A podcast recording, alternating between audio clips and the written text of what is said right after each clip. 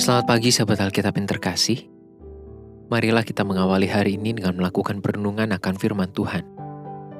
Bacaan Alkitab kita pada pagi hari ini berasal dari kitab 1 Samuel pasalnya yang ke-30, ayatnya yang pertama sampai ayatnya yang ke-8. Ketika Daud serta orang-orangnya sampai ke Ziklag pada hari yang ketiga, orang Amalek telah menyerbu tanah Negeb dan Ziklag. Ziklag telah dikalahkan oleh mereka dan dibakar habis. Perempuan-perempuan dan semua orang yang ada di sana, tua dan muda, telah ditawan mereka dengan tidak membunuh seorang pun. Mereka menggiring sekaliannya, kemudian meneruskan perjalanannya. Ketika Daud dan orang-orangnya sampai ke kota itu, tampaklah kota itu terbakar habis. Dan istri mereka serta anak mereka yang laki-laki dan perempuan telah ditawan. Lalu menangislah Daud dan rakyat yang bersama-sama dengan dia itu dengan nyaring. Sampai mereka tidak kuat lagi menangis.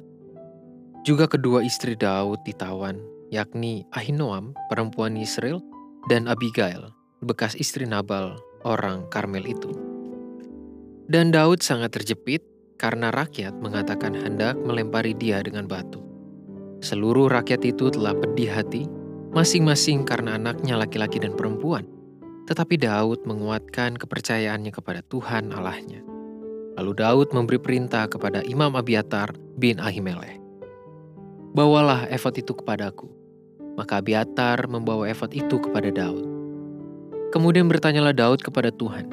Katanya, Haruskah aku mengejar gerombolan itu? Akan dapatkah mereka kususul? Dan ia berfirman kepadanya, Kejarlah, sebab sesungguhnya engkau akan dapat menyusul mereka dan melepaskan para tawanan. Pada saat kepulangan Daud beserta orang-orangnya ke Ziklag, ternyata kota itu telah dijarah dan dibakar habis. Seluruh warga di kota itu yang adalah keluarga dari Daud dan orang-orangnya ikut diangkut sebagai tawanan perang. Hal ini pun menjadi kenyataan hidup yang telah begitu menghancurkan pribadi mereka – bahkan keimanan mereka kepada Tuhan. Bagi seorang Daud, inilah salah satu masa sulit yang sangat menantang dalam sejarah kehidupannya. Bahkan pada ayat 6 digambarkan bahwa seluruh orang yang mengikutinya sedang berbalik untuk mempersalahkan Daud. Hal ini menjadi wujud keterlukaan, kekecewaan, dan kemarahan atas Daud, sang pemimpin yang memang bertanggung jawab atas mereka semua. Meski dihimpit oleh kesedihan dan kekecewaan para orang banyak, Daud tetap berhasil menampilkan sebuah pedoman iman, yakni dengan meneguhkan kepercayaannya kepada Tuhan. Hal ini juga yang menjadi salah satu faktor kuatnya kepemimpinan yang dimiliki oleh Daud. Di tengah situasi dan kondisi hidup yang berat, Daud tidak mengambil tindakan dengan gegabah. Ia selalu berusaha melakukan pertimbangannya dengan matang dan berlandaskan pada kehendak Tuhan. Beberapa kali, Sejak masih dalam masa pelarian dari kejaran Saul, Daud selalu menyertakan Tuhan pada setiap keputusan yang harus ia lakukan.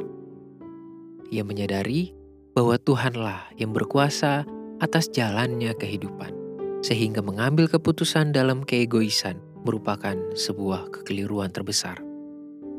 Daud memahami bahwa ia tidak dapat menggeser peran dan kuasa Tuhan. Pada saat ini, Daud pun tidak membiarkan dirinya hanyut oleh kesedihan maupun tergesa-gesa dalam mengambil keputusan hanya karena tuntutan dari para orang banyak. Langkah pertama yang Daud lakukan adalah meneguhkan kepercayaannya kepada Tuhan. Daud menyadari bahwa kenyataan hidup saat itu telah membuat imannya kepada Tuhan menjadi rapuh. Hal itu tentu menjadi sesuatu yang wajar sebagai seorang manusia. Namun, ia tidak membiarkan kerapuhan itu menjadi akhir dari kehidupan imannya.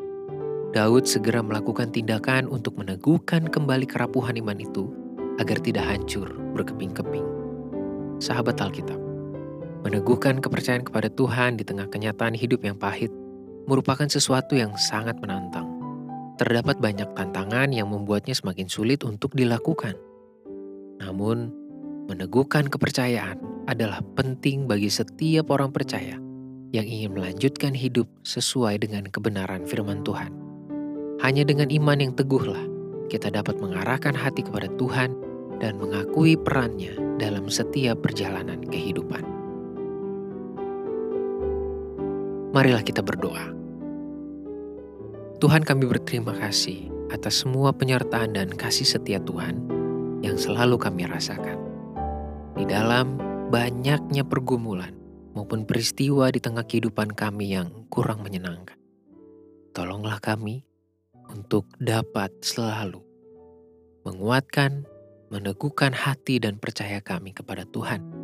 Sehingga kami tidak berbalik daripadamu, kami tidak mengambil keputusan hanya berdasarkan pemahaman kami sendiri. Biar firman Tuhan selalu menjadi landasan pertimbangan kami.